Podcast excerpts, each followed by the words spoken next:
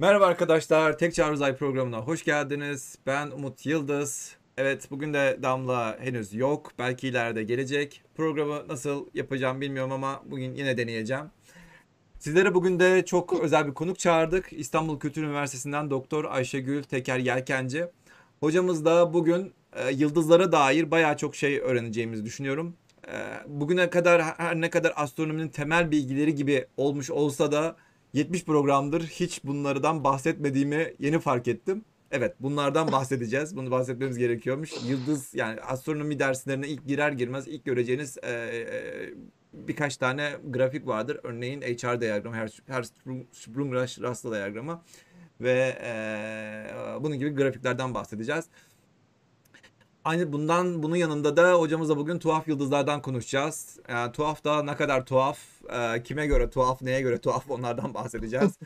Hatta güneşte bir tuhaf yıldız mı, nelere tuhaf diyoruz, onlardan bahsedeceğiz. İşte bu tür yıldızların yapılarını, atmosferlerini, neye benzediklerini, her şeyi konuşacağız diyoruz diye başlayalım. Evet, videoyu izledikten sonra da sizin de böyle konuyla ilgili sorularınız varsa yorum yapmayı, yayınları da kaçırmak istemiyorsanız abone olup videolarımızı beğenmeyi unutmayın. Lütfen abone olun, çünkü şunu fark ediyoruz, birçok yayını izleyen hala abone olmadan izliyorlarmış. Biz bu yayınları her cumartesi 21'de zaten yapıyoruz. Aynı zamanda yine hatırlatalım, bizim uzay muhabbetleri yaptığımız Discord kanalımız var. Oraya da gelebilirsiniz ve orada da hem İngilizce ile alakalı bir pazar günleri yapılan bir kulübümüz var. Hem de cuma günleri de Friday Talks dediğimiz oradaki arkadaşların bir konu üzerinde saatlerce konuştukları bir grup var. Aynı zamanda sosyal medya hesaplarımız da var. Buralar Instagram, Twitter'dan da bizi takip edebilirsiniz. Bize destek olmak isterseniz de artık YouTube'umuzda bir katıl butonu var. Yanında da Super Chat ya da Twitch'e de abone olarak bize destek olabilirsiniz. Olmak istemiyorsanız da hiç problem değil, olmayın. Ama olmak isterseniz de yapabilirsiniz. Evet, hoş geldiniz Ayşegül Hocam, nasılsınız? Hoş bulduk tekrardan. İyiyiz yani, evdeyiz hala. Hala evdeyiz. Evde kal modundayız.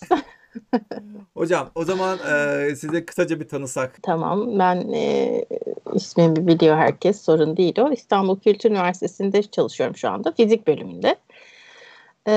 Kültür Üniversitesi Fizik Bölümünün içerisinde astrofizik yapan küçük bir grup var. Bu çalışmalara devam ediyoruz.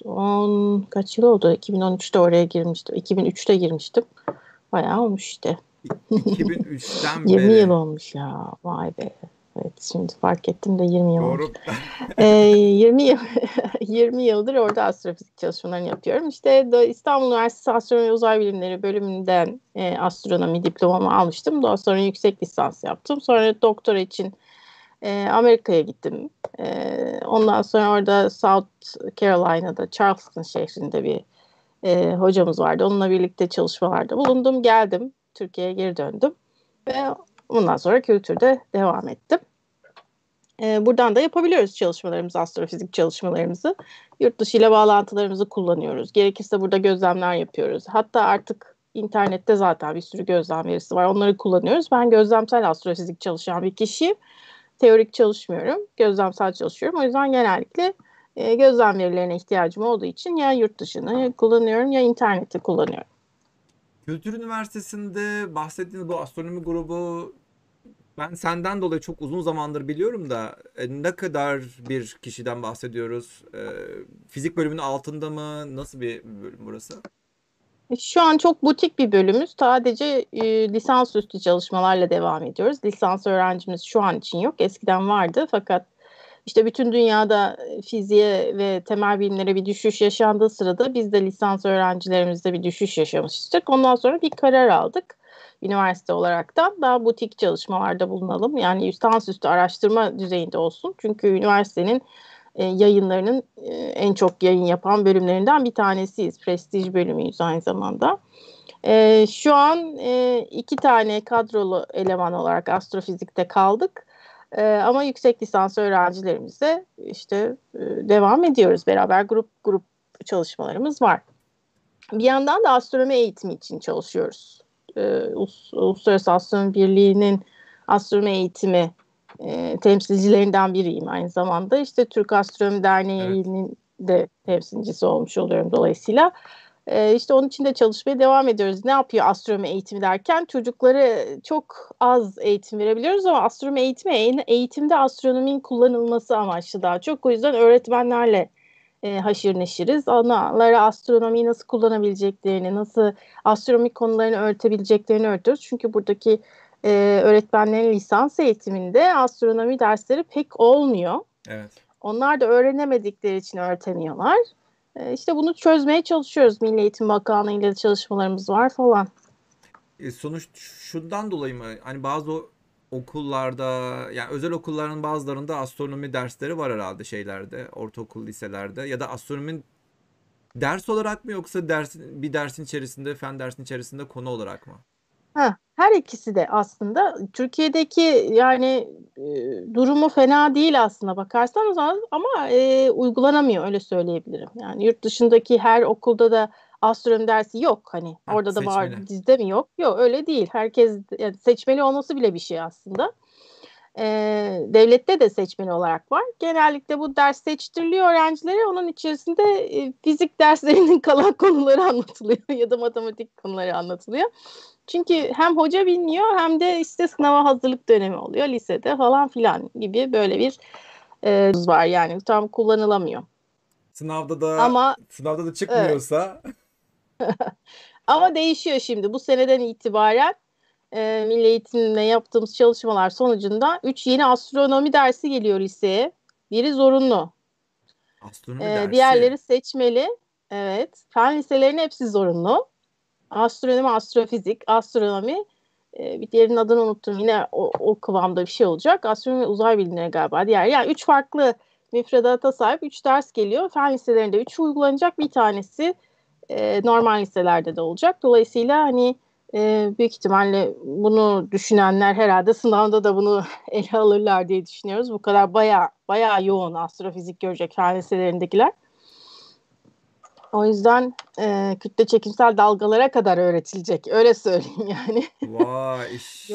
yoğun yani bir program olacak. Bakalım. Yani ona öğretecek öğretmen de lazım tabii. Hemen müfredatı değiştirmek yetmiyor. Tabii, o yüzden tabii.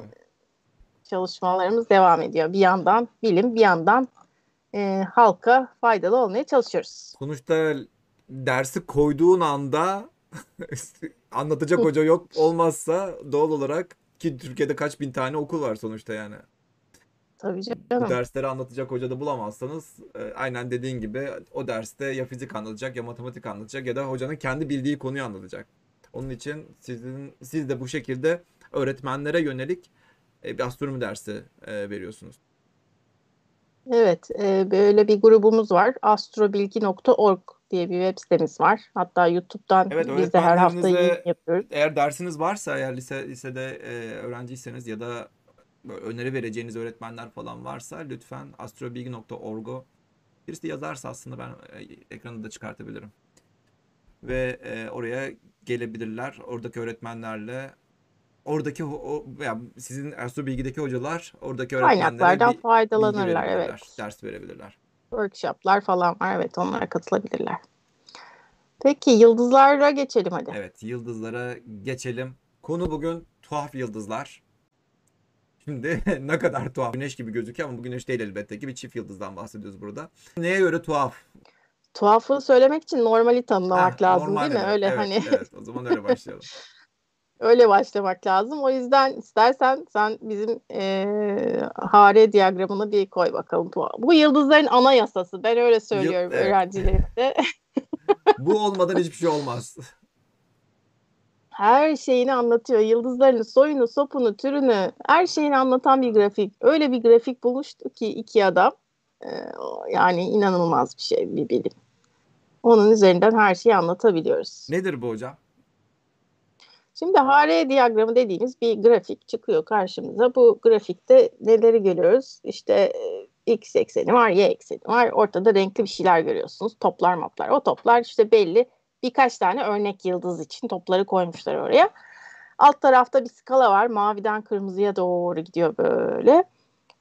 Hep insanların kafasında yanlış bir algı vardır. Mavi soğuk da kırmızı sıcaktır diye. Evet. Ama tam tersi. Tam tersi.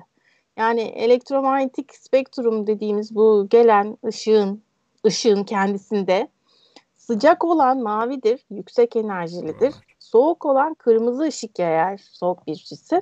O yüzden de düşük enerjilidir. Evet. Burada da muslukların tam tersi olduğunu görüyoruz. Sıcak yıldızlar soğuk değiller. Sıcaklar, mavi olanlar 30.000-40.000 Kelvin derece. Kelvin diyorum, Celsius olsun fark etmez. 40.000'de 273 derece. Aynen. O lafı bile olmaz o kadar. 3'ün 5'in lafı olmaz aramızda, o 40.000 Kelvin arasında. Evet, aynen öyle. Ya 30.000 Kelvin arasında. Evet, öbür taraf böyle 3.000'e kadar gidiyor, hatta 1.000'e kadar bile gidebilir. Dolayısıyla alt tarafta bir skala görüyorsunuz. Burası işte 40.000'den 3.000'e kadar yıldız sıcaklıkları. Üst tarafa doğru gittiğimizde, yukarı doğru çıktığımızda... Bir dakika. Hemen arkadaşlar güneşi bir yere koymak isteyeceklerdir. Hemen işaretlersen sen ona. Şöyle yavaş yavaş yukarı çıkalım.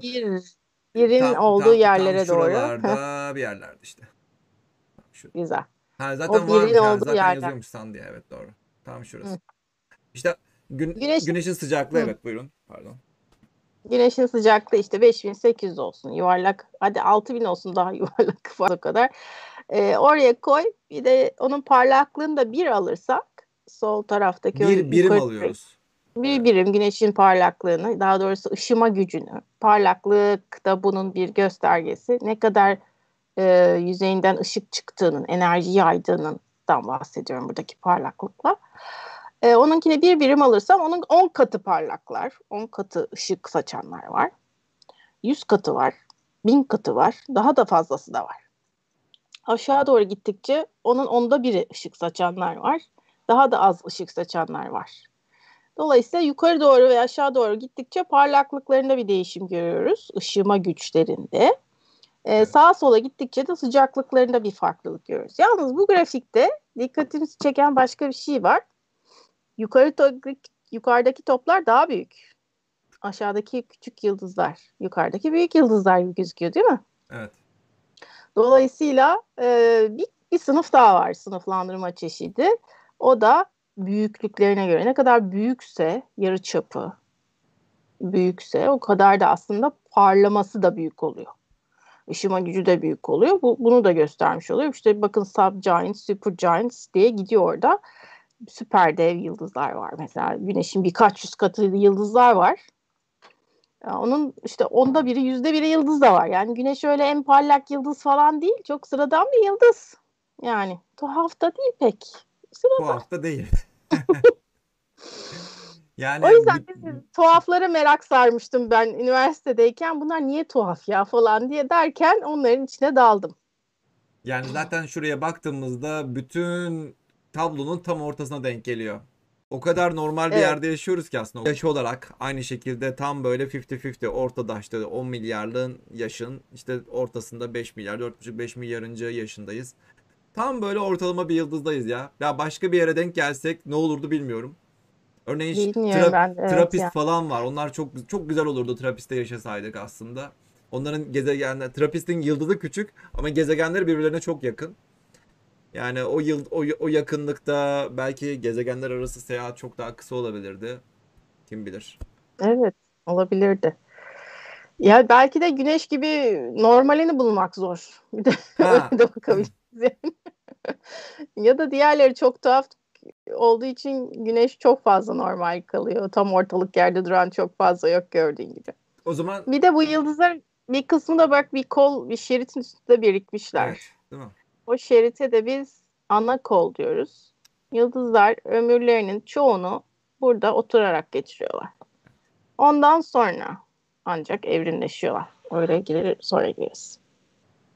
Evrim. Bir kısaca o zaman o tarafa da girebilir miyiz? O giant'la devle, süper devlere evrimleşmesini de o zaman kısaca aynı insanlar gibi tabii yıldızlar da böyle doğuyorlar bir yerlerden diyelim. Bir gaz ve toz bulutundan bir sebepten. O gaz ve toz bulutu çökmeye başlıyor, doğuyorlar. O da benim konum. Tam buralara tekabül ediyor işte. Tam şuralardaki çok soğuk cisimler. Başlangıçlar evet. Nerede doğuyor yıldızlar? Senin molekül bulutlarında. Doğdu diyelim.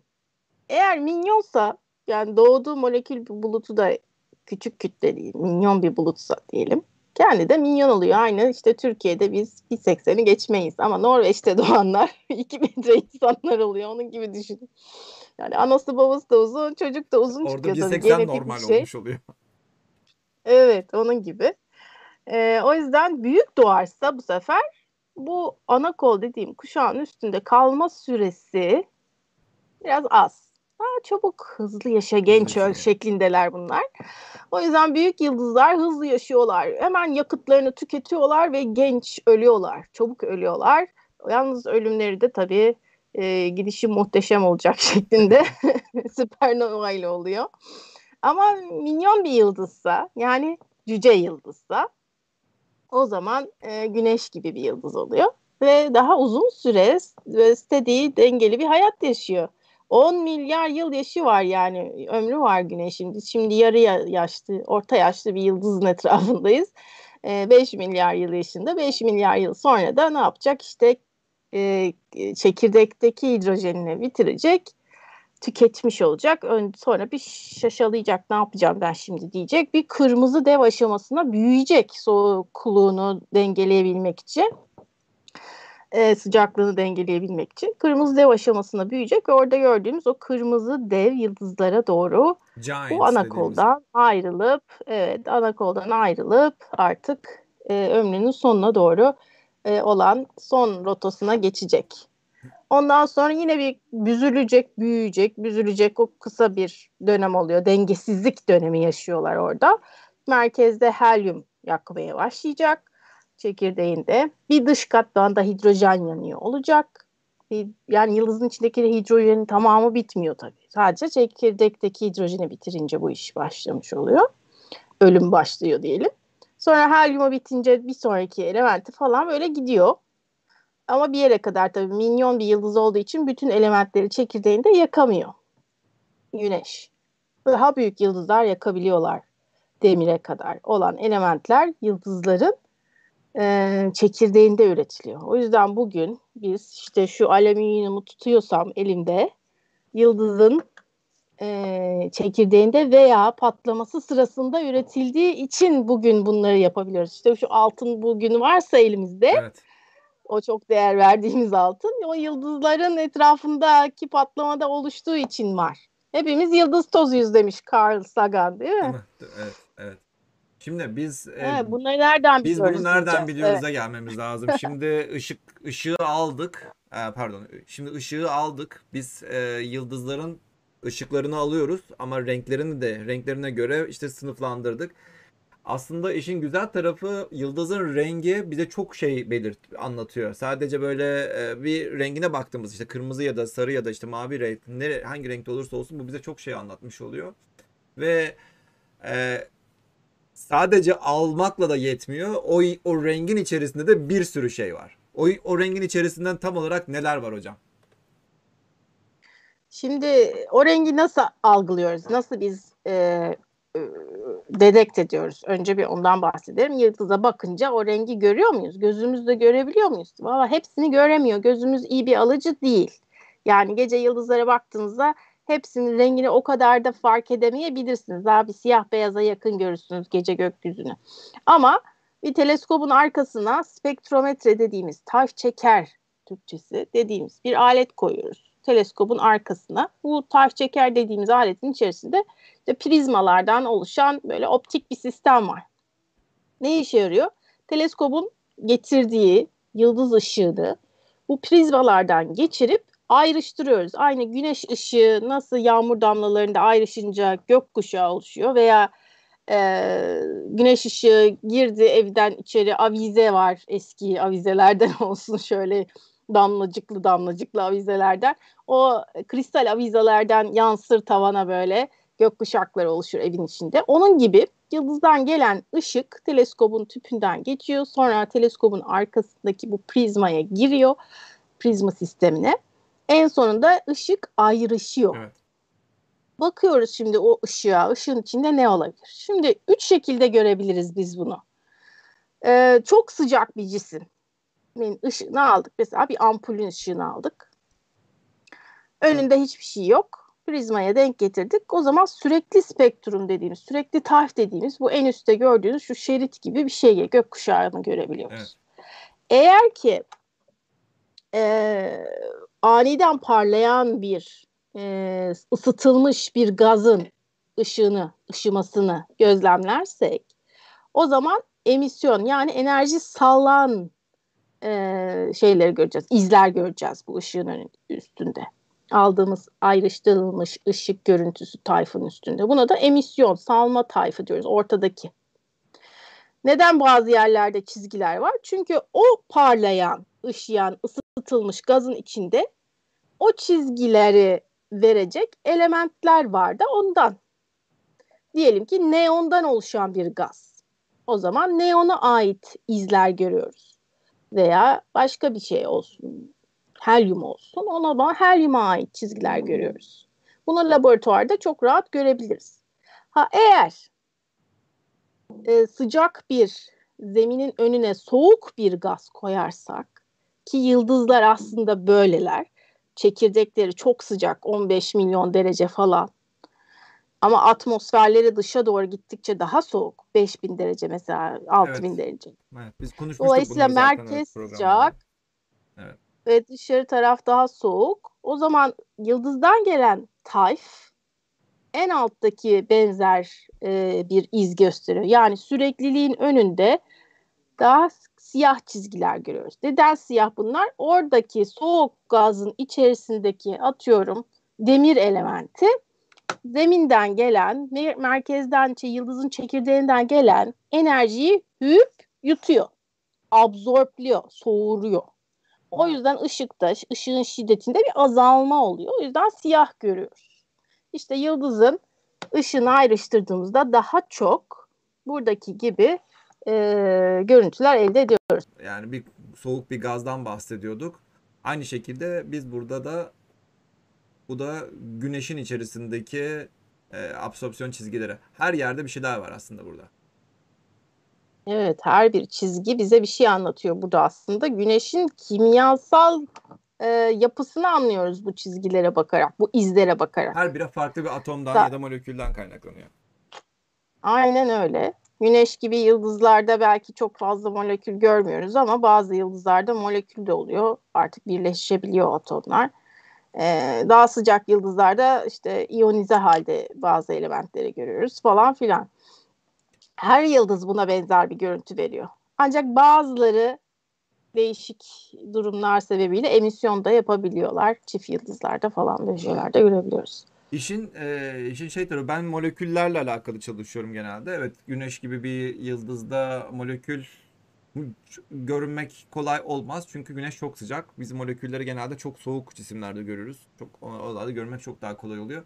Örneğin şuradaki bir çizgi bir farklı bir atoma tekabül ediyor. Atomun bir çizgisine tekabül ediyor. Farklı bir çizgi atomun bir çizgisine tekabül ediyor. Ve bunların her birinin hangi frekansta olduğunu anlayarak biliyorsunuz. Hangi frekansta hangi atoma karşılık geldiğini biliyorsunuz.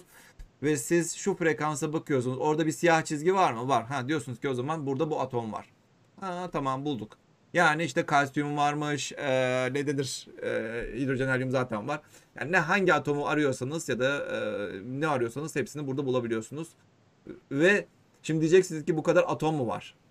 Yani burada binlerce atom var. Atom her biri birer atom ama atomun da çizgileri var. Elektronik geçişleri var. O geçişlerden geçişleri görüyorsunuz buralarda. Evet. Yani atomun etrafındaki elektronlar birinci kabuktan ikinci kabuğa geçerken başka iz bırakıyor. İkinci kabuktan üçüncü kabuğa geçerken başka iz bırakıyor falan gibi böyle durumlar söz konusu oluyor. O yüzden de başka bir sürü iz var burada. Farklı farklı izlerden ne kadar çok aynı atoma ait izler görürsek o atomdan o kadar çok var diyoruz. Bu yıldızda diyoruz. Tam, işte bu da kimyasal bolluk analizi oluyor. O da benim çalıştığım konu. Tam da bununla alakalı bir soru geldi. Niye güneşin tayfında farklı renklerde farklı miktarda karanlık noktalar var? Neden buralarda daha fazla karanlık nokta vardı? Buralarda daha az ya da şu ortalarda daha az karanlık nokta var. Çok karanlık olan yerlerdeki bazı çizgiler, mesela bazıları bunların hidrojene ait olan çizgiler ama bazıları da mesela demir çizgileri. Demek ki güneşin bu baktığımız tayf, güneşin atmosferinde çok fazla demir var. O yüzden o kadar çok demire ait siyah çizgi görüyoruz. veya çok da fazla hidrojen var zaten. Onu biliyoruz, hidrojenin çok olduğunu. O yüzden hidrojenin çizgileri böyle çok çok siyah gözüküyor. En çok olan şey yıldızlarda hidrojen. Sonra helyum ama bir de onun dışında başka metaller de var. Demir var, işte argon, altın var. Demin lafını çok sevdiler, altın konuşalım diyorlar. Altın var, titanyum var, varoğlu var yani. Europium var, tronsiyum var. Yani periyodik cetvelde gördüğünüz neredeyse her şey var.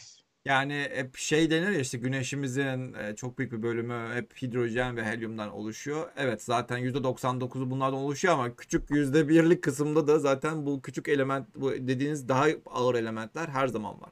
Aslında her yerde var. İşte dünyada bile var, biliyorsunuz. Dünyada bile plütonyum. İşte şeye evet, kadar, uranyuma kadar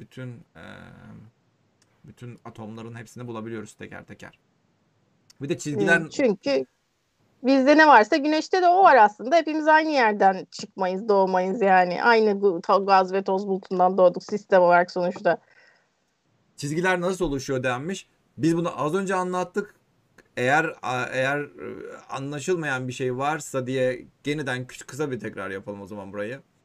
Tamam. Bu yıldızın merkezi, çekirdeği çok sıcak. O yüzden o rengarenk olan kısmı yayıyor. Sürekli tayf, o gökkuşağı ışımasını yapıyor. Fakat önünde, yıldızın çekirdeğinin ön tarafında bulunan atmosfer tarafında bulutlar var. Hatta bu bulutlar böyle topak topak da olabilir bazı modellere göre. Bu bulutların içinde topaklar var. Bu topaklar, işte leke modeli diyoruz bunlara. Bu topakların içerisinde mesela bir topakta çok fazla helyum var. Bir topakta çok fazla demir var. O demir daha soğuk sonuçta dış taraf olduğu için. İçeriden gelen enerjiyi emiyor ve kalanını size gösteriyor. O emdiği için enerjiyi gördüğümüz yerde bir ışıkta azalma görüyoruz. Yani şiddetinde, ışığın şiddetinde azalma demek, siyahlaşıyor orası, emilmiş orası. Yani soğurulmuş. O yüzden de mesela o topakta demir olduğu için demirin çizgisini görüyoruz. Yan topakta bazen bunlar karışık halde de bulunabilirler çeşitli katmanlarında yıldızın. Onlar bazı iç yapı modellerine bağlı. Burada şu soru var da, bu soru zaten yani demir bulutundan miras, çünkü demir evresine gelmedi sanırım. Demir evresine gelmeyle alakalı değil. Daha önceden demir evresine gelmiş, daha önceden başka bir yıldız şu anda güneşin bulunduğu yerde patlamış. Belki yani buralarda, bu bölgelerde bir yerlerde patlamış. Ve ondan patlamış olan o bulutundan sonra oluşan yıldızın yıldızdayız biz şu anda. Yıldızın çevresindeyiz. Yani en az ikinci nesiliz. Evet, en az ikinci nesiliz. Belki daha fazla yıldız patlamıştır buralarda. Daha hızlı yaşa gençler yıldızları vardır bir ara. Evet, ama. Ve o ya yani bir süpernova patlaması, süpernova patlamaları öyle küçümsemeyin.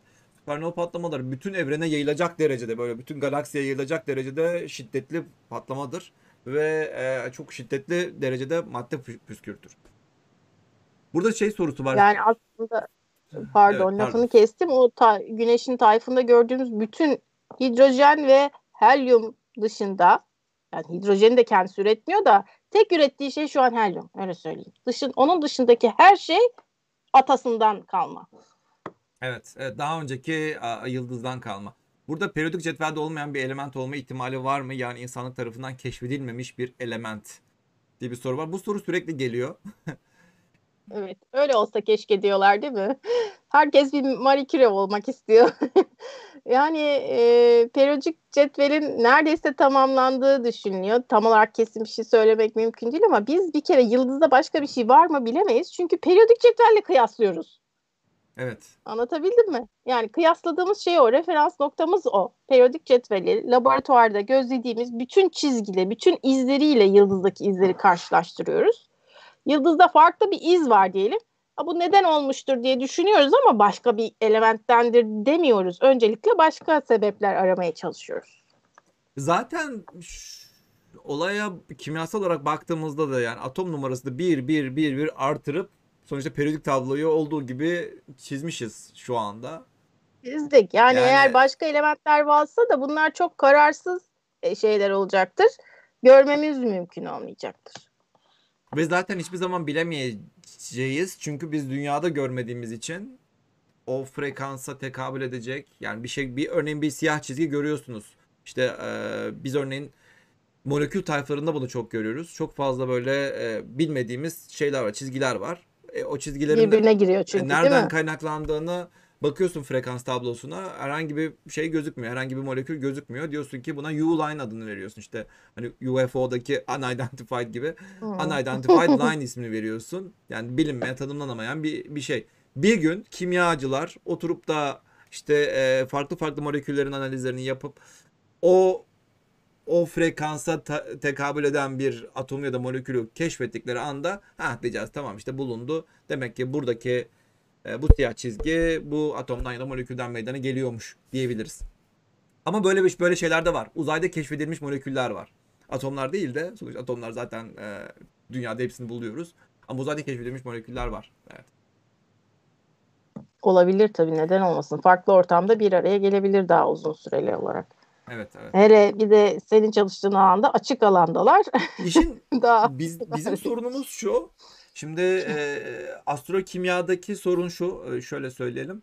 Astrokimyada şimdi biz farklı yıldızlarda molekül bulmaya çalışıyoruz. Ama bize verilen bir frekans molekül tablosu var. Bunu da ancak kuantum kimyacılar yapabiliyorlar. Bunu bir astronomların ilgi alanına da girmiyor. İşte buna spektroskopi deniyor. Spektroskopinin ilginç tarafı da kimyacılar için çok hot topic dediğimiz bir şey değil. Böyle onları çeken bir konu değil. Çeken konu olmadığından dolayı da astronomlar hadi kimyacılar lütfen işte molekülleri çalışın, işte atomları molekülleri çalışın, spektroskopi çalışın bilmem ne falan diyoruz.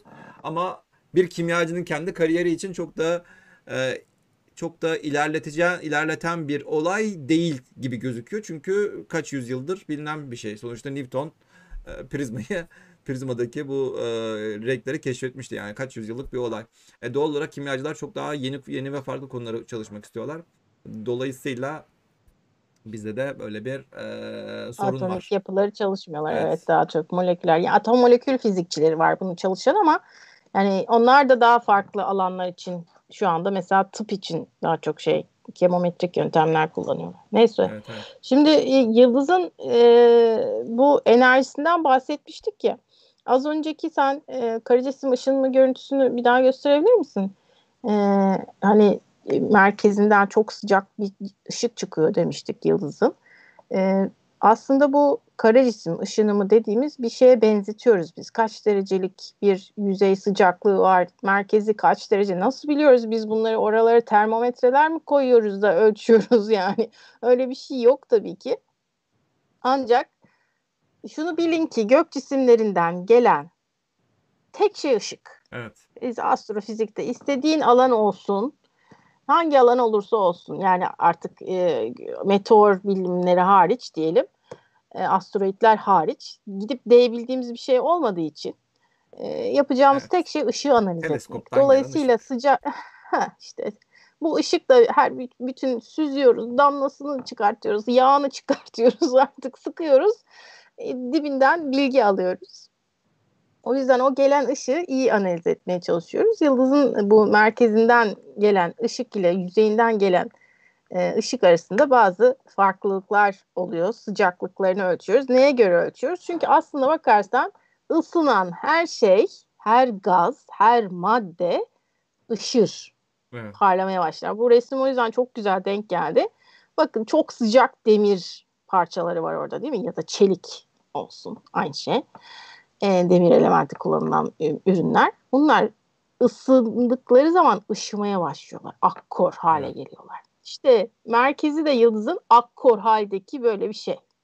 Ama onun üstünde daha soğuk parçalar oluyor. O yüzden ondan gelen bu ışığı emiyorlar. Daha doğrusu soğuruyorlar. O yüzden böyle izler görüyoruz. Eğer dışı soğuk olmasaydı bir kare cisim gibi olurdu. Ne demek kare cisim? İşte böyle bir siyah bir kutu düşünün. Üstüne gelen her şeyi yutsun. Bir delikten ışık girsin ona ve onu ısıtsın. Isıdığı için de ışımaya başlasın.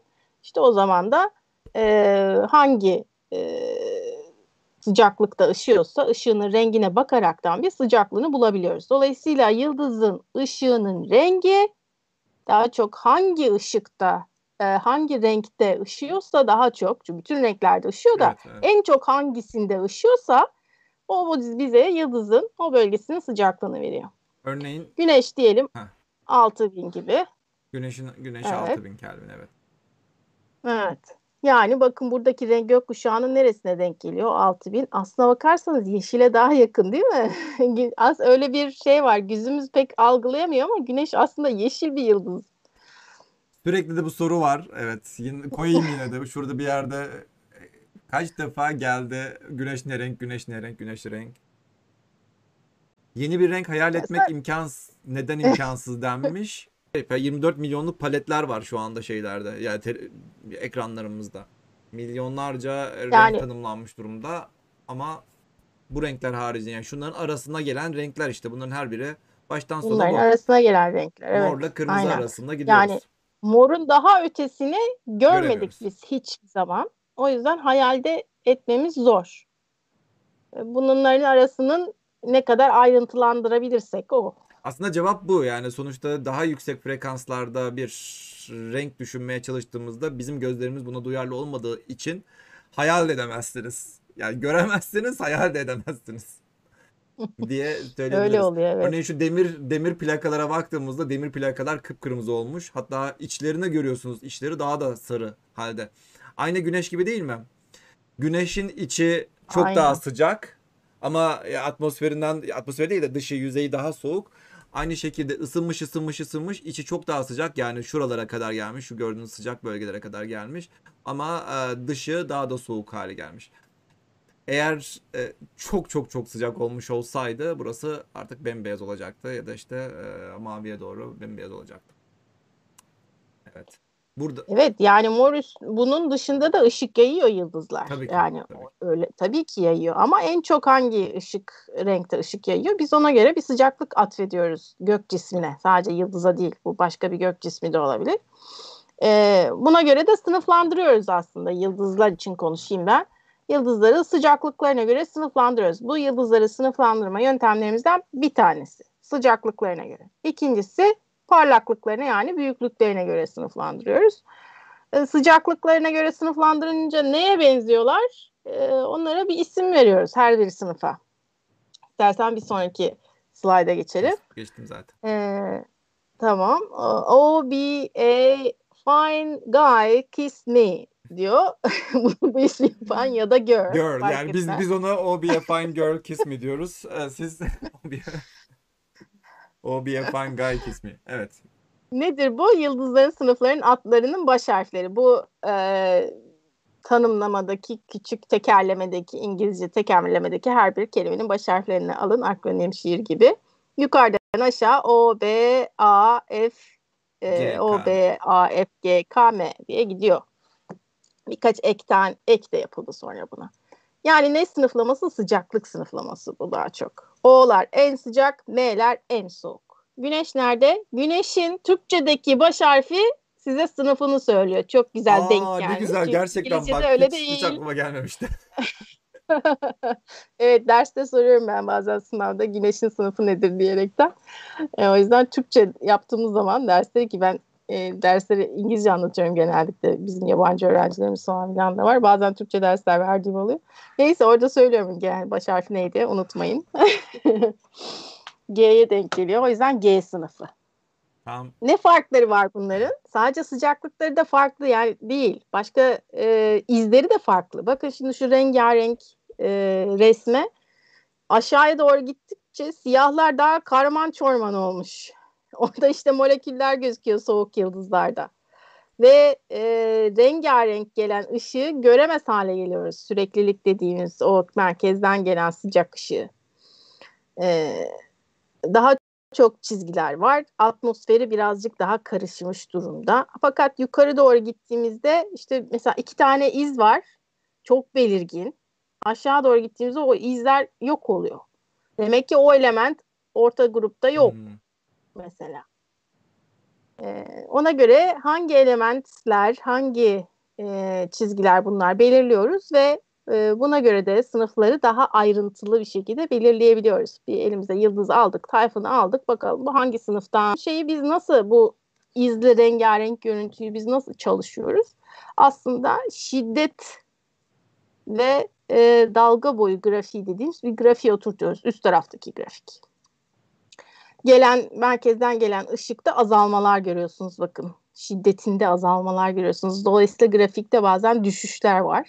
Aslında bu düşüşü şu siyah noktalar olarak da gösterebiliriz. Yani bu siyah noktaların her biri birer düşüş olarak görebilirsiniz. O siyah izler buradaki o düşüşleri gösteriyor o grafikteki. Bakın yeşil grafik farklı, kırmızı grafik farklı. Çünkü her biri farklı tür yıldız. Mesela kırmızı olan A türüymüş.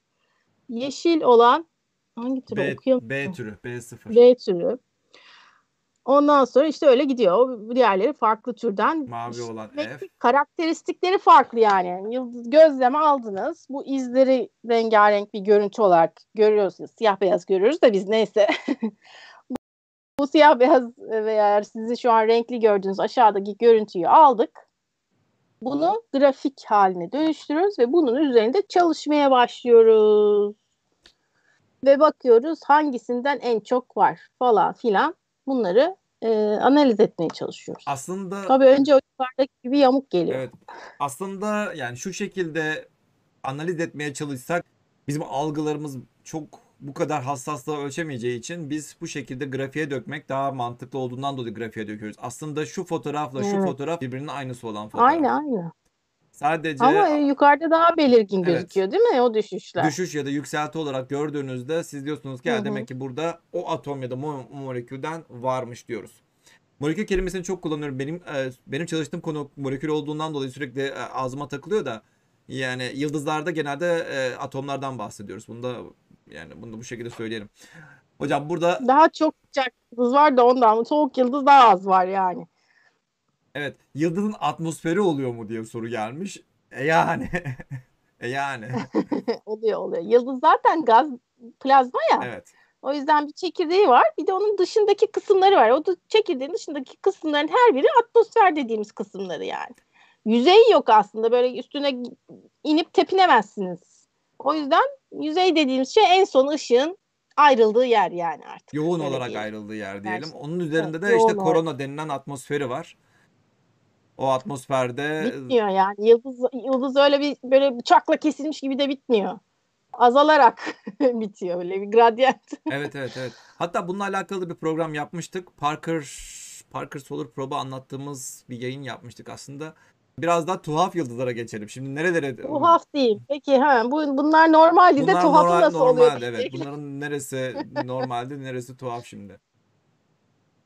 Şimdi ben mesela üniversitedeyken tuhaflarının da olduğunu fark ettim. Neden tuhaflar? Şimdi bunları biz sınıfladık değil mi? O diyoruz, B diyoruz, A diyoruz, F diyoruz falan bir sınıfa koyuyoruz. Bakıyoruz tayfına sınıfa koyuyoruz bunları.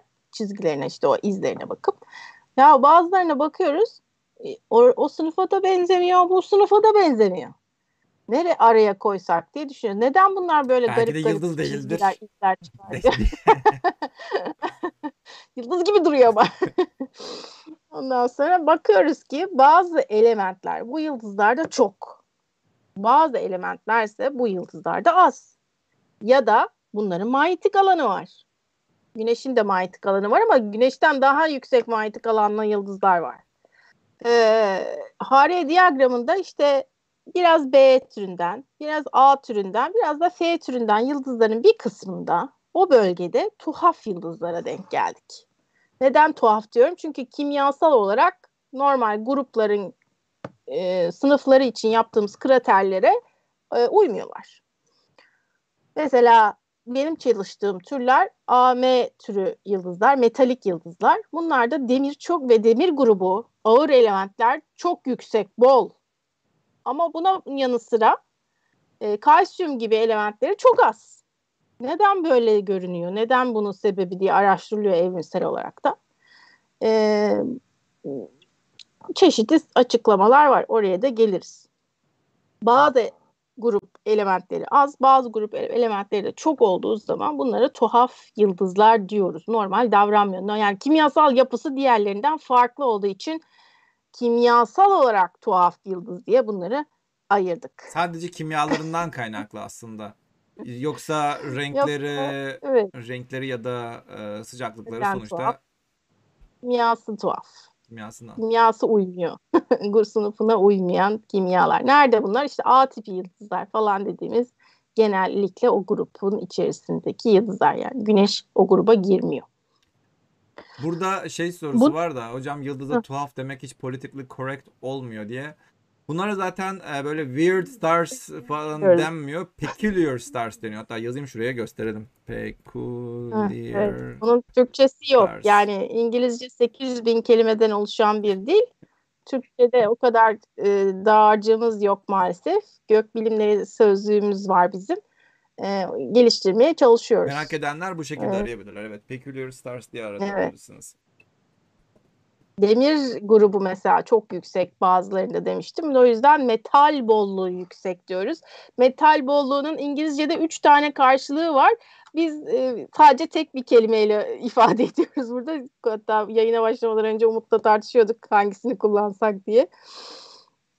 O yüzden metal deyince ne geliyor aklımıza, bak. Bu da bir soru metal mesela. Metal deyince hemen buldum şimdi. Metal deyince bir astronomun aklına ne gelir?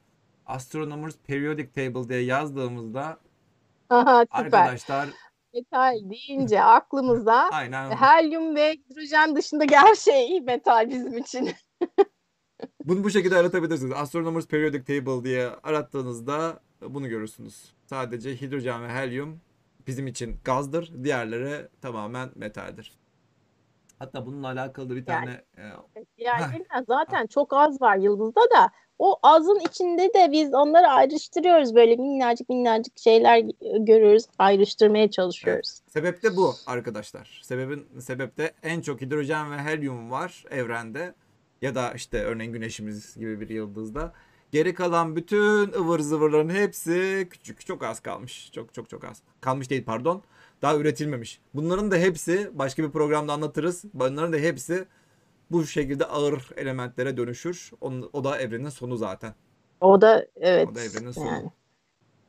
Yani hangi reaksiyonlarla oluşuyor bunlar falan. O ayrı bir nükleosentezle ilgili belki başka bir program olur. Ya konuşacak çok şey var uzayla ilgili. O yüzden çok zevkli.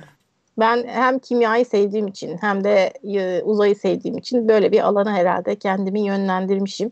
Şimdi ikisiyle de uğraştığım için çok memnunum. Biz bu kimyasal olarak tuhaf olan yıldızları işte bu diğer o metal dediğimiz bütün elementlerini inceliyoruz. Hangisinden çok var bakıyoruz. Böyle alt gruplarına da ayırıyoruz. Mesela civa var bazılarında. Mangan var. Magnezyum var. Onların frekansları belli yani şu anda. Bolluklarına bakıyoruz. Vay. Tabii. Hangi çizgiye bakacağımızı biliyoruz. Bakıyoruz. Aa, bu çizgiler bunda yok. Bu demek ki civası düşük olan yıldızlardan. Yalnız bu biraz fazla detaylı bir analiz olduğu için dünyada bunu çalışan da çok fazla insan yok. Biz tuhaf insanlarız. Tuhaf yıldızları çalışan değil. Herkes gibi öte gezegen falan çalışmıyoruz. O yüzden küçük bir komünite bizim şeyimiz, bilim dalımız. Tuhaf yıldızları çalışan. Çünkü çok detaylı bir şey istiyor. Yani demirin 1500 tane çizgisini böyle tek tek inceleyeceksin de ona göre bolluğunu çok güzel belirleyeceksin. Sonra bütün bu çalışmalar bir araya gelip ne işe yarıyor? Yıldızların evrimini anlamamıza yarıyor. Bu da tabii neden bu yıldız, mesela bir yıldızın ya da bir grup yıldızın bolluklarına bakıyoruz, kimyalarına bakıyoruz. Galaksinin orasında ne varmış? Onu anlıyoruz. Galaksinin orası nasıl evrimleşmiş? Yani galaksinin arkeolojisine de bizi götürmüş oluyor kimyasal olarak. Galaksinin neresinde hangi kimyasal elementler daha çok var? Neden bunlar orada oluşmuş? Demek ki orada bu yıldızlara ev sahipliği yapmış olan bir ana bulut mu vardı falan gibi yerlere doğru gidiyor tabii. O da başka bir alan. Galaksi arkeolojisi. Evet, aslında bu soruyu arkadaşa sormak isterdim. Altın olan bir yıldız olabilir mi diye bir soru var. Evet. Var bir sürü. Şurada aynen öyle. En fazla ne kadar uzaktaki yıldızları analiz edebiliyoruz? Görebildiğimiz kadar. yani. Teleskobuna bağlı. Teleskobuna bağlı. Evet, ama A türü yıldızlarla daha çok mesela bu kimyasal tuhafların çoğu A'ların içerisinde. O yüzden mesela A'ların içerisindeki parlak yıldızlar çok var A'ların içerisinde. Çünkü bu diyagramda da görmüştünüz. Parlaklıkları yüksek olan yıldızlar bunlar yani. Işıtma güçleri, mutlak parlaklıkları yüksek. O yüzden parlak yıldızlar olduğu için çok büyük teleskoplara da ihtiyaç olmuyor yani. Ben şahsen işte Kanada'daki bir teleskop var uzaktan bir çalışma arkadaşımız oraya üyesi olduğu için orasıyla çalışarak veriler alıyorum ama Türkiye'deki evet Dominion Astrofizik Gözlemevi'nden alıyorum ama şeyden TÜBİTAK Ulusal Gözlemevi'ndeki 1,5 metrelik teleskopla da olan gözlemlerle de çalışabiliyoruz veya şimdi kurulmakta olan DAK Gözlemevi'ndeki kurulacak olan teleskopla da biraz infraredde alınacak oradaki veriler ama onlar da değerlendirilebilir bu amaç içinde. Tuhaf yıldızlar içinde kullanabileceğiz inşallah. Onun dışında bir sürü teleskop aslında gözlem yapıyor. Mesela TESS uydusuyla bile bazı kimyasal olarak tuhaf yeni yıldızlar keşfedildi. Çünkü TESS öte gezegenlere bakıyor ama yanında bir sürü şey de görüyor yani. Onun gibi böyle tarama teleskopları bile bir sürü şey görüyor. Başka tarama teleskoplarında da aynı şey oluyor. Sloan teleskobunda da benzer şeyler var.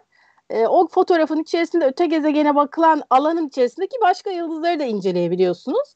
Dolayısıyla orada da bir sürü manyetik yıldız keşfedildi mesela. Manyetik yıldızdan kasıt tam olarak ne? Yüksek manyetik alanları var. Yani bunların bu çizgilerine bakıyoruz. Bazen deminki o siyah izler vardı ya onlar böyle ayrışıyorlar, kayıyorlar falan. Periyodik olarak yapıyor bazıları bunu. Bir sağa kayıyor, bir sola kayıyor, bir sağa kayıyor, bir sola kayıyor falan. Eğer bir çifti yoksa bu onun tek bir açıklaması oluyor. O da manyetik alanın etkileri sebebiyle olduğunu söylüyoruz. Veya işte ayrışıyorlar, düzgün gözükmüyor çizgileri, izleri. Onlara bakıyoruz. Hangi çizgiye bakacağımız da aşağı yukarı belli oldu artık. Biliyoruz hangi çizgilere bakacağımız. En azından elimizde birkaç tane kılavuz çizgi var yani. Onlardan anlayabiliyoruz. Kara cüce, beyaz cücelerin ölümü mü oluyor? O nedir? Hayır, bilakis beyaz cüceler zaten ölüm. Kara cüceler ölüm ötesi. Hayalet durumları. Hayalet demek tam yeri herhalde. Görünmüyorlardı. Çünkü siyahtı ya, kara yani. Daha bir beyaz cüce olan güneş benzeri bir yıldızın ölmüş hali. Ne yapıyor? Cepte parası var, emekli olmuş, onu harcıyor. Ne varsa bütün harcıyor ama. Harcıyor. Ama şöyle harcıyor. Cebindeki bütün şeye cebine elini daldırıyor, elini iyice böyle sıyırıyor içeride. Paraya dair ne varsa ona kadar şey yapıyor. Yani örneğin henüz herhangi bir kara cüce diye bir şey keşfedilmedi arkadaşlar. Kara cüceler zaten şu anda teorik yıldızlar. Kara cüceler evrenin neredeyse artık evrenin ölümü değil de yani evrenin sonlarına doğru artık trilyonlarca yıl sonra. Şu anda evrenin yaşı 13.8 milyar yıl. Milyarlarca yıl ötesi hatta trilyonlarca yıl sonra ancak görebileceğimiz türden bir yıldızımsı. Yıldız da denmez artık. Ne denir artık onu bilmiyorum. İşte adı da kara cüce. Yıldız kalıntısı bir şey oluyor işte. Evet biz... artık ondan. Yıldız kurusu. Ah süper buldum. Direkt yıldızın cesedi. Aynen çürümüş hali. Aynen öyle. Yani ne kaldıysa o. Yani yoğun bilye. Yani evet. İşte herkes artık chatte yorumları gelmeye başladı. Aşağılayın bu kara cüceleri. Daha da aşağılayın. Daha da. Ama yani bunlar da karanlık maddeye katkı sağlayan cüzi de olsa karanlık maddeye katkı sağlayan nesnelerden biri. Yani o hesaplara katkı sağlıyorlar. Evet şu anda teorik arkadaşlar. Evet kara cüce şu anda teorik değil mi? Evet teorik. Ama dediğim gibi yani onu görebilmek için trilyonlarca yıl geçmesi gerekiyor. Sorry henüz evrenimiz çok genç. Gerçekten çok genç. 13.8 milyar yıl da yaşındayız. Metalin tam olarak ne demek olduğunu az önce söyledik. Hidrojen, helyumun ötesinin her şeyi biz metalik diyoruz. Metal diyoruz. Hidrojen, helyuma gaz diyoruz. Bir de bu metalik yıldızlarda demir grubu elementleri daha çok var. Hani öyle diyeyim. Ağır elementler daha çok oldukları. Kalsiyum falan da metal diyoruz ama onlar bunda az. Demir civarı elementleri çok. Şunu metal çok olan bir yıldız için yaşlı bir yıldız diyebilir miyiz belki? Hayır. Anakoldalar çoğunlukla. Çünkü A grubu bir yıldız bunlar. Metalleri çok fazla. Ne oluyor? Tabii o da güneş gibi en sonunda ölecek. Ama ölmeye yaklaştığı zaman, yani o ilk gösterdiğimiz diyagramdaki o genel şeritten ayrılırken ne yapıyor? Birazcık büyüyor. Ve aynı zamanda da işte soğumaya başlıyor. Dolayısıyla F grubuna doğru kayıyor. Ya bu arada metal dediysek şey, yani herhalde arkadaşlar yıldızın yarısı metal falan diye algılıyor ama %1'i. Öyle bir olay değil yani. Yarısı metal, yarısı işte hidrojen, helyum falan değil yani. Her halükarda yine hidrojen, helyumdan oluşuyor bu yıldız. Sadece o %1'in, o kalanın o küçüğü. %1'in ne kadarında ne var ona bakıyoruz.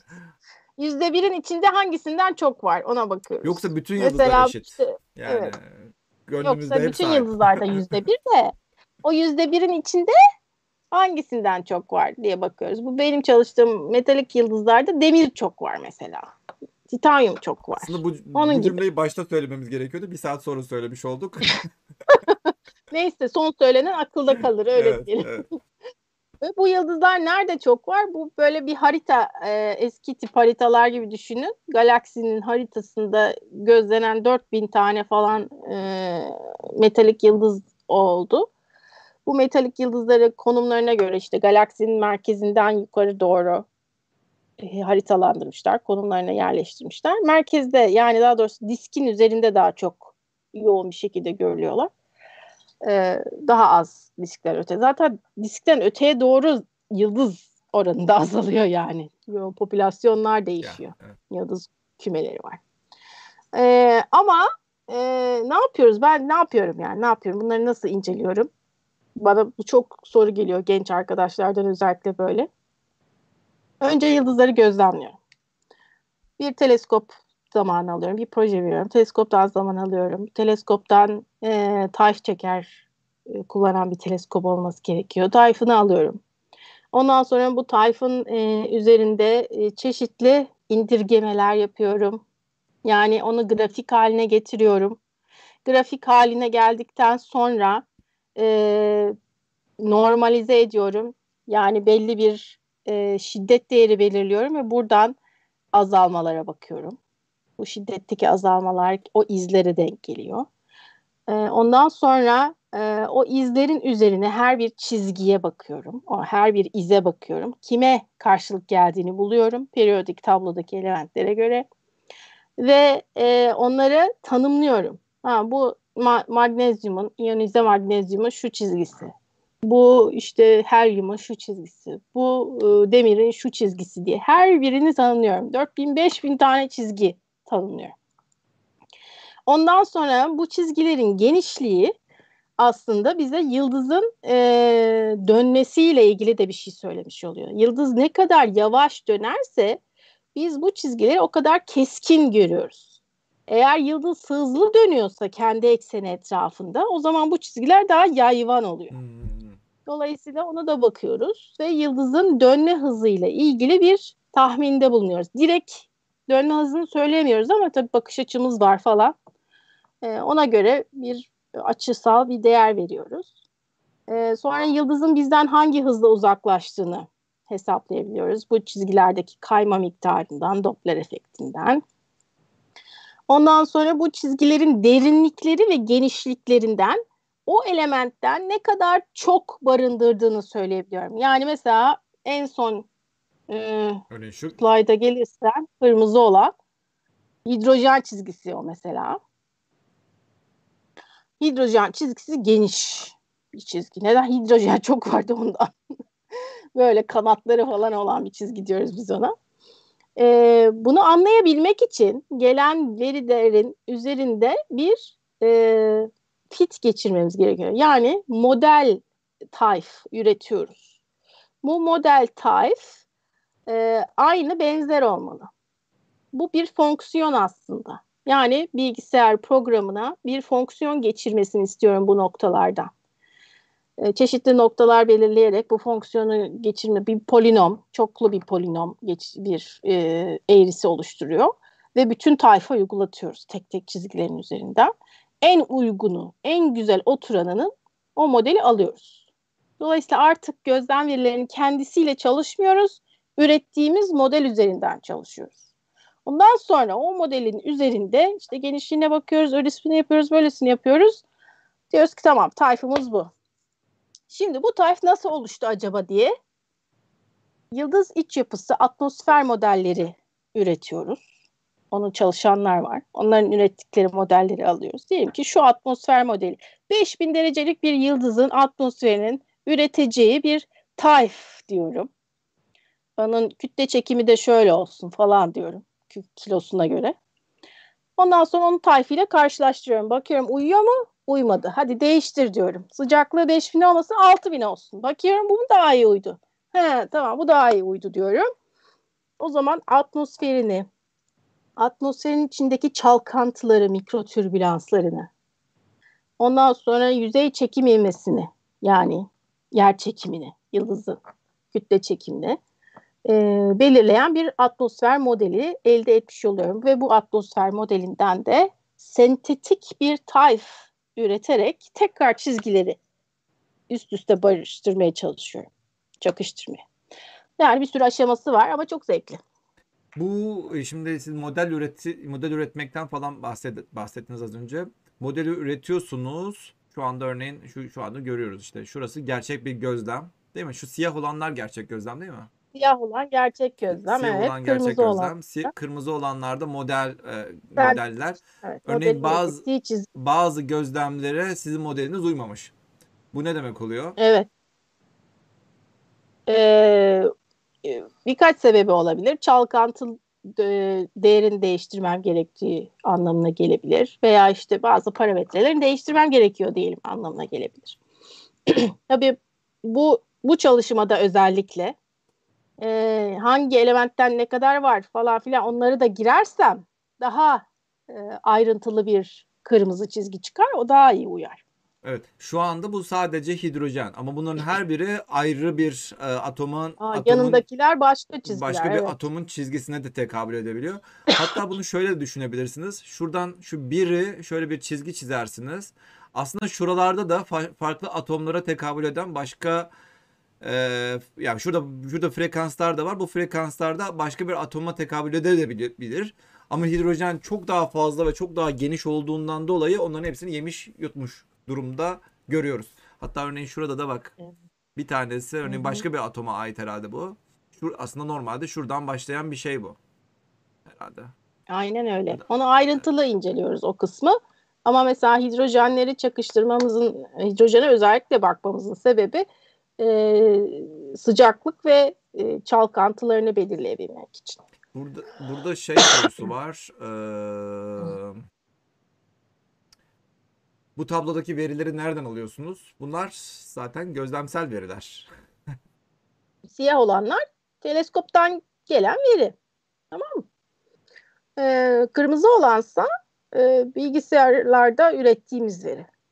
Bazı programlar var. İşte Atlas 9 gibi, Sinti gibi bazı bilgisayar programları var. Bunlara çeşitli parametreler veriyoruz. Bu ne yapıyor içerisinde? İşte bazı fonksiyonlara, denklemlere giriyor. İç yapı modellerinin denklemleri var böyle çok karışık. Bizim verdiğimiz değerleri o denklemlere sokuyor. Ondan sonra çıkan verilere göre bu şeyi üretiyor. O da 5 dakikada olmuyor yani. Uzun süren bir işlem. Hatta paralel programlamalar kullanılıyor. İşte gerekirse artık başka yöntemler de kullanılmaya başlanacak. Hatta makine öğrenmesine kadar, AI'ye kadar gidebilir bu işler. Gidebilir.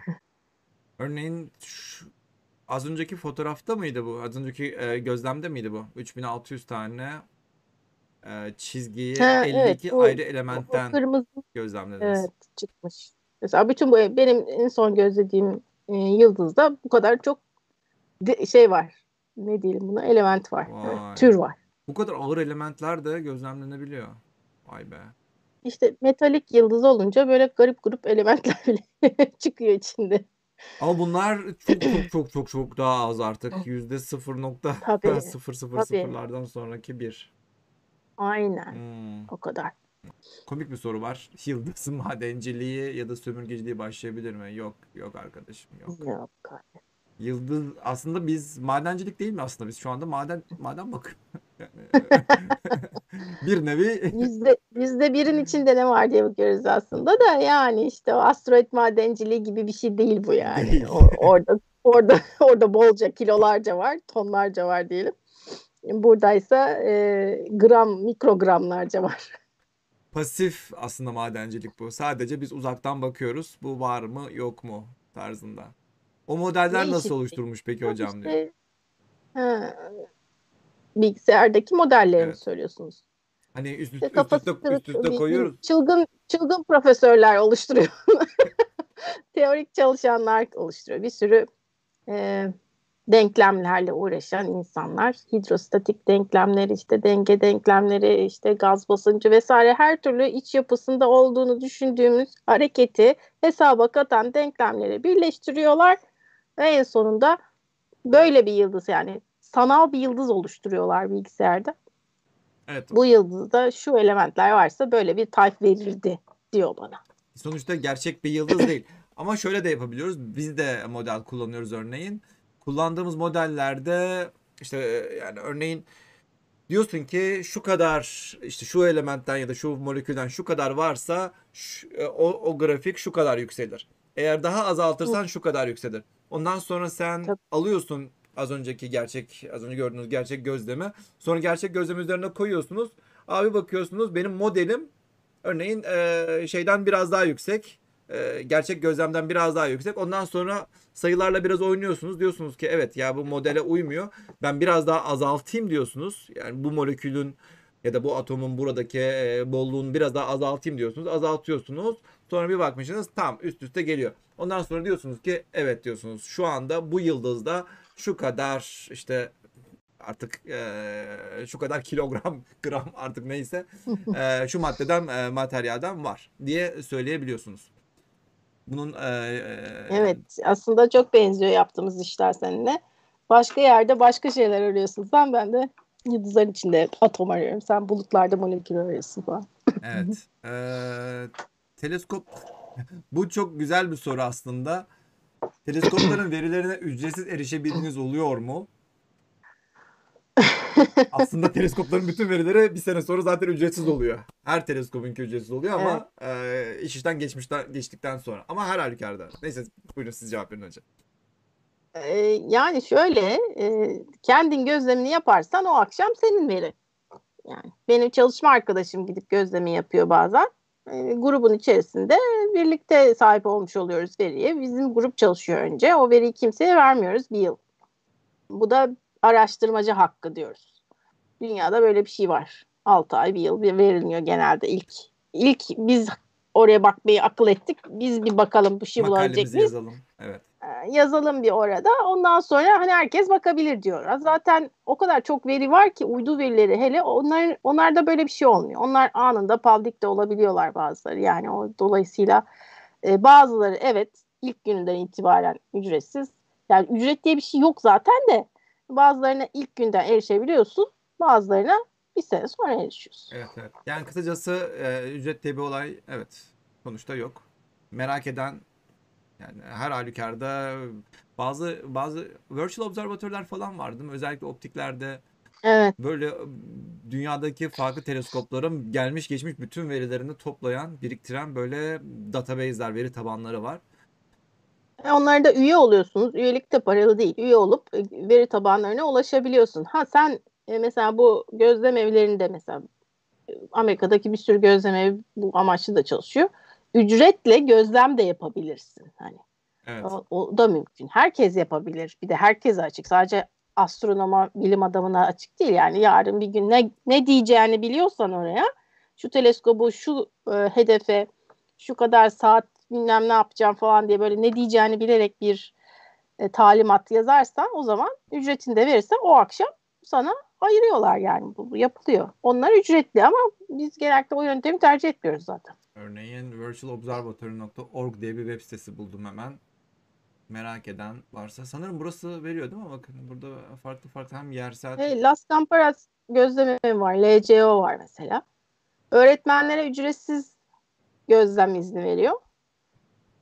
Öyle kampanyaları var mesela. Öğrencileriyle gelip gözlemler yapsınlar diye. Las Campanas. Eğer merak eden varsa gözlem verilerini bulabilirsiniz. Başka yerlerde var. Çok var. Evet. Çok var bu şekilde. Hubble en geç 12 saat içinde paylaşıyor denmiş ama Hubble 12 saat içinde paylaşmıyor. Yok, ya, hayır. Hubble kendi gözlemcisine 15-12 saat içinde paylaşıyordur. Ama halka bir sene sonra açıyor olduğunu düşünüyorum. Öyle bir şey. Ama geçmiş yani bir sene önceki veriyle de hala oynayabilirsiniz. Çünkü herkes başka bir şey bakıyor canım, o veriden. Tabii ki. Dediğim gibi o TES'in işte exoplanet arıyor TES. Öte gezegen arıyor diyelim ama oraya bakınca biz tuhaf yıldızlar bile buluyoruz. Tabii. Yani. Tabii. Dolayısıyla onun görmüş olduğu şeyden siz başka şey görebiliyorsunuz. Geçmiş verilere de bakabilirsiniz. Amaç bir şeyler yapmaksa veri bulunur. Evet. Hatta istemediğin kadar veri var artık. Dünyadaki yeterince astronom sayısından daha fazla veri var şu anda. Evet. Bu yüzden de makine öğrenmesine sardık. Bakalım öyle bir şeyler bulabilir miyiz diye. Ama tabii bu sadece şey değil. Yani veriyi daha çabuk indirgemek ya da çabuk bir sonuçlara ulaşmak için makine öğrenmesini kullanmak istiyoruz ama hani gruplamak veriyi yetmiyor. Onu hani belli bir bilimsel soru çerçevesinde yapmak lazım. Ve hani o soruyu unutmadan da yorumlamak lazım sonuçları. Şu soru çok güzel. Modeller teorik olarak yapılıyorsa, denklemler hatalı ise biz yıldızları aslında tamamen yanlış yorumluyor olabilir miyiz? Evet. Olabilir yani, ama evet buyurun siz cevap verin. Yok yani çok deneme yanılma oldu yani. Bugüne o kadar çok şey örnekler çalışıldı ki. Yani birçok tarafı tutuyor işte. Demek ki doğru taraftan gidiyoruz. Ya modeller, örneğin ben master dönemimde bir şey kullanıyordum. Ondan sonra güncelleme geliyor örneğin. Senin örneğin başka türlü tanımladığın bir şeye sonra bir bakıyorsun. Bu biraz daha farklı bir sayı çıkartıyormuş. Yani modeller zaten sürekli güncellenir. Ama çok fazla deneyim var bunun üzerinde. Çünkü çok fazla gözlem var artık. Üzerine yani şeyi koyuyorsunuz, denklemi koyuyorsunuz, gözlemi modeli koyuyorsunuz. Yeni gözlemleri onun üzerine ekledikçe diyorsunuz bu evet gerçekten birbirine çok yaklaşıyor. Yani zaman geçtikçe bu model ilk baştaki gibi değil artık. Şu anda modeller sürekli değişiyor. Sürekli güncellenen modeller var. Galiba Emre ile yaptığın bir çalışma da olmuştu yayın. O modelcidir mesela, model üretir. O sürekli yeni bir model üretiyor. Güneş yani bir tane güneş modeli yok ki, sürekli güncelleniyor. Dolayısıyla gözlemle hep daha uyumlu hale gelecek olan modeli arıyoruz. Ama güneş çok yakın olduğundan dolayı bu biraz daha detaylı inceleyebiliyoruz ama uzaklardaki yıldızları öyle çok gıncına değil, kadar izleme. Ama tabii her şey güneşe göre. Buradaki yıldızlardaki tuhaflığı araştırırken de öyle. Referans noktamız neye göre? Güneşe göre veya kendi arkadaşlarına göre. Ama mutlaka hep güneşle kıyaslıyoruz. Güneşe göre metali şu kadar bol. Güneşe göre kalsiyumu şu kadar az falan gibi. Şu mu? Bunu söylemiştim ama bir daha söyleyeyim. Sınıflandırmanın ileride ne gibi bir avantajı var? Tuhaf gezegenleri şöyle sadece sınıflandırmıyoruz da içinde ne var ne yok onu anlamaya çalışıyoruz işte yapısını. O yapısını anlamak da bize yıldızların evrimini, galaksimizin neresinde ne var, galaksimizin geçmişinden bugüne olan değişimini anlamamızı sağlıyor. Aslında bu başka yerlere de gidiyor çünkü sadece bizim galaksimizin içindeki yıldızlarla uğraşıyoruz biz şu anda ama galaksimiz başka galaksilerle çarpışmış. O yüzden orası şöyle burası böyle yamulmuş falan gibi bir sürü teoriler var. Hepsi birbirine bir yerden bağdaşıyorlar yavaş yavaş. Damlaya damlaya göl oluyor. Ya zaten sıradan şeyleri incelediğinde bir yere kadar bir şey buluyorsun ama esas farkındalık zaten esas farklılıkları incelersen sistemdeki farklı düzensizlikleri ya da sistemin dışarıdan bakma imkanı olmuş oluyor. Yoksa herkes tek bir şekilde bakarsan tek şeyi görmüş oluyorsun. yeni bir şey göremezsin zaten. Evet. Evet. Yani farklılıkların üstünden giderekten olayı daha iyi çözümleyebiliyorsun. Daha evet. Güzel oldu. Evet. Evet. Son sorulara bakalım o zaman. Son bir iki tane daha soru. Tuhaf yıldızların yaşamında değişik oluyor mu? Aslında evet. Biraz çabuk evrimleşiyor diyebiliriz bunlara. Şimdiki son göstergeler o yönde. Neden tuhaflar? Var bir sebebi işte. İçinde farklı bir çalkantısı var. İşte ışının basıncı diyoruz biz. Işık yukarı taşıyor enerjiyi. Işık yukarı doğru çıkarken yıldızın dışına doğru enerjiyi taşırken bu elementleri de sürüklüyor herhalde demiri yukarı doğru. Ondan sonra bir kısmı da kütle çekimliği aşağı çöküyor. Kalsiyumlar falan. O yüzden biz yukarıda elementi görüyoruz. Kalsiyumu az görüyoruz. Herhalde böyle bir şey oluyor. Bu da içeride değişik bir yapı olduğunu, hareket olduğunu gösteriyor. Bu da yıldızın evrimine, yaşamının değişik bir hale sokuyor. Bir son çalkantılı yani. Bu da son soru olsun. Manyetikliğin ciddi artışında eğer %1'lik bir kısımdaki metal yoğunluğunda değişim ise manyetikliğin kaynağı burası mıdır? Manyetikliğin kaynağının ne olduğu bilinmiyor hala. Yok, oradaki metallerden, mıknatıs metalden gelir mantığından değil. Yok, hayır. Ondan değil manyetikliği. Büyük ihtimalle ilk oluşum sürecinden kaynaklanan da şeyler olabilir. Başından beri var yani. Doğu mıknatıslı diyelim. Doğuştan mıknatıslı. Yani sonuçta sıvı halde hidrojen var. İşte metalik hidrojen dediğimiz çok şiddetli bir şekilde basıncın içerisinde ve çok büyük şiddetli bir şekilde sıcaklığın altında kaldığından dolayı manyetiklik etki gösteriyor diye düşünüyorum evet, şu anda. Yani o mıknatıslık demirden değil de o plazmadan hareketinden geliyor. Yani plazmada elektronlar var. Onlar hareket edince mıknatıslık özelliği gösterebiliyor. Örneğin Jüpiter'in de manyetik alanı çok büyüktür. Hatta Güneş sistemindeki en büyük manyetik alan. Ama içine baktığında içinde metalik hidrojen var. Yani içinde dünyadaki gibi öyle katı bir gezegen değil orası. Dünya işte demirden, kağıttan oluşmuyor. Metalik hidrojen, metalik helyum var orada. Ama çok büyük manyetik alan oluşturabiliyor. Evet hocam, çok teşekkür ediyoruz geldiğiniz için. Programın sonuna geliyoruz. Son bir kapatmadan önce sizin arkadaşlara önerebileceğiniz kitap olabilir, film olabilir, dizi olabilir. Herhangi bir öneriniz böyle bir şey aklınıza geliyor mu? Bunu da keşke önceden söyleyecektim ama.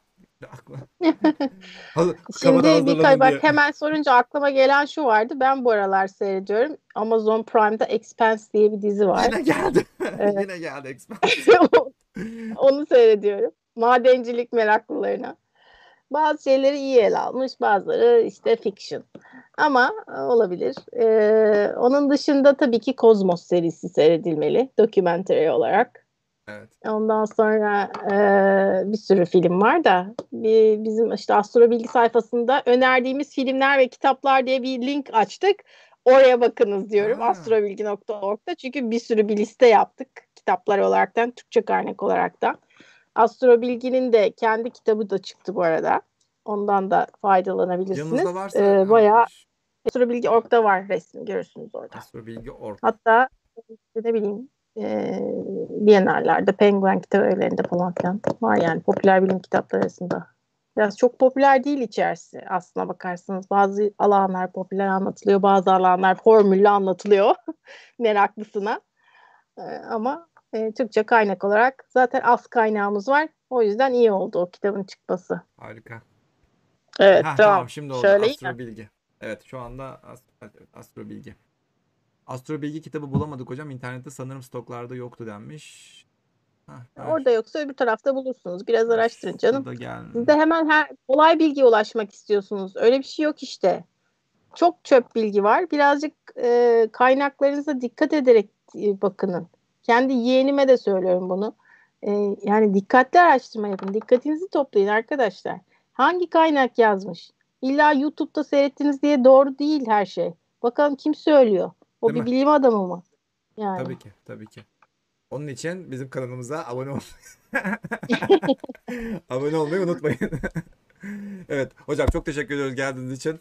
Bizim evet, bizim programımız her cumartesi 21'de böyle uzay konusunda konuştuğumuz programımız devam ediyor. Son 2 senedir, hatta 3 sene oldu. 3 senedir bu programımızı yapıyoruz.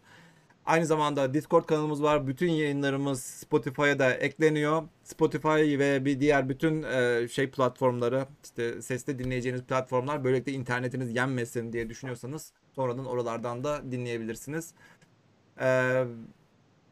Sosyal medyadan da bizi takip edebilirsiniz. Çok teşekkür ediyoruz. O zaman haftaya görüşmek üzere diyoruz. Kendinize iyi bakın. Görüşmek üzere. Bay bay.